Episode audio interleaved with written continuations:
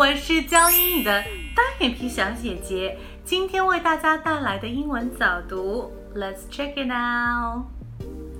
Don't be discouraged. It's often the last key in the bunch that opens the lock. Discourage, discouraged，使灰心，灰心的。Courage， 鼓励。OK，这三个词记住了吗？discourage, discouraged, courage.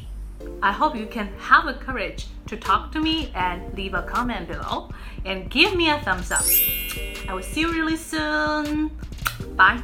Subscribe. 有关于雅思口语，还有听力，还有阅读，还有写作等等的一些备考资料呢，大家可以 加我的微信，然后来索取。三三幺五幺五八幺零，当然还有一些第二部分 Q card 答案也可以来跟我索取哈，私信或者留言都是没有问题的。我们下期还是讲怎么样加入外国人的，拜拜，ciao。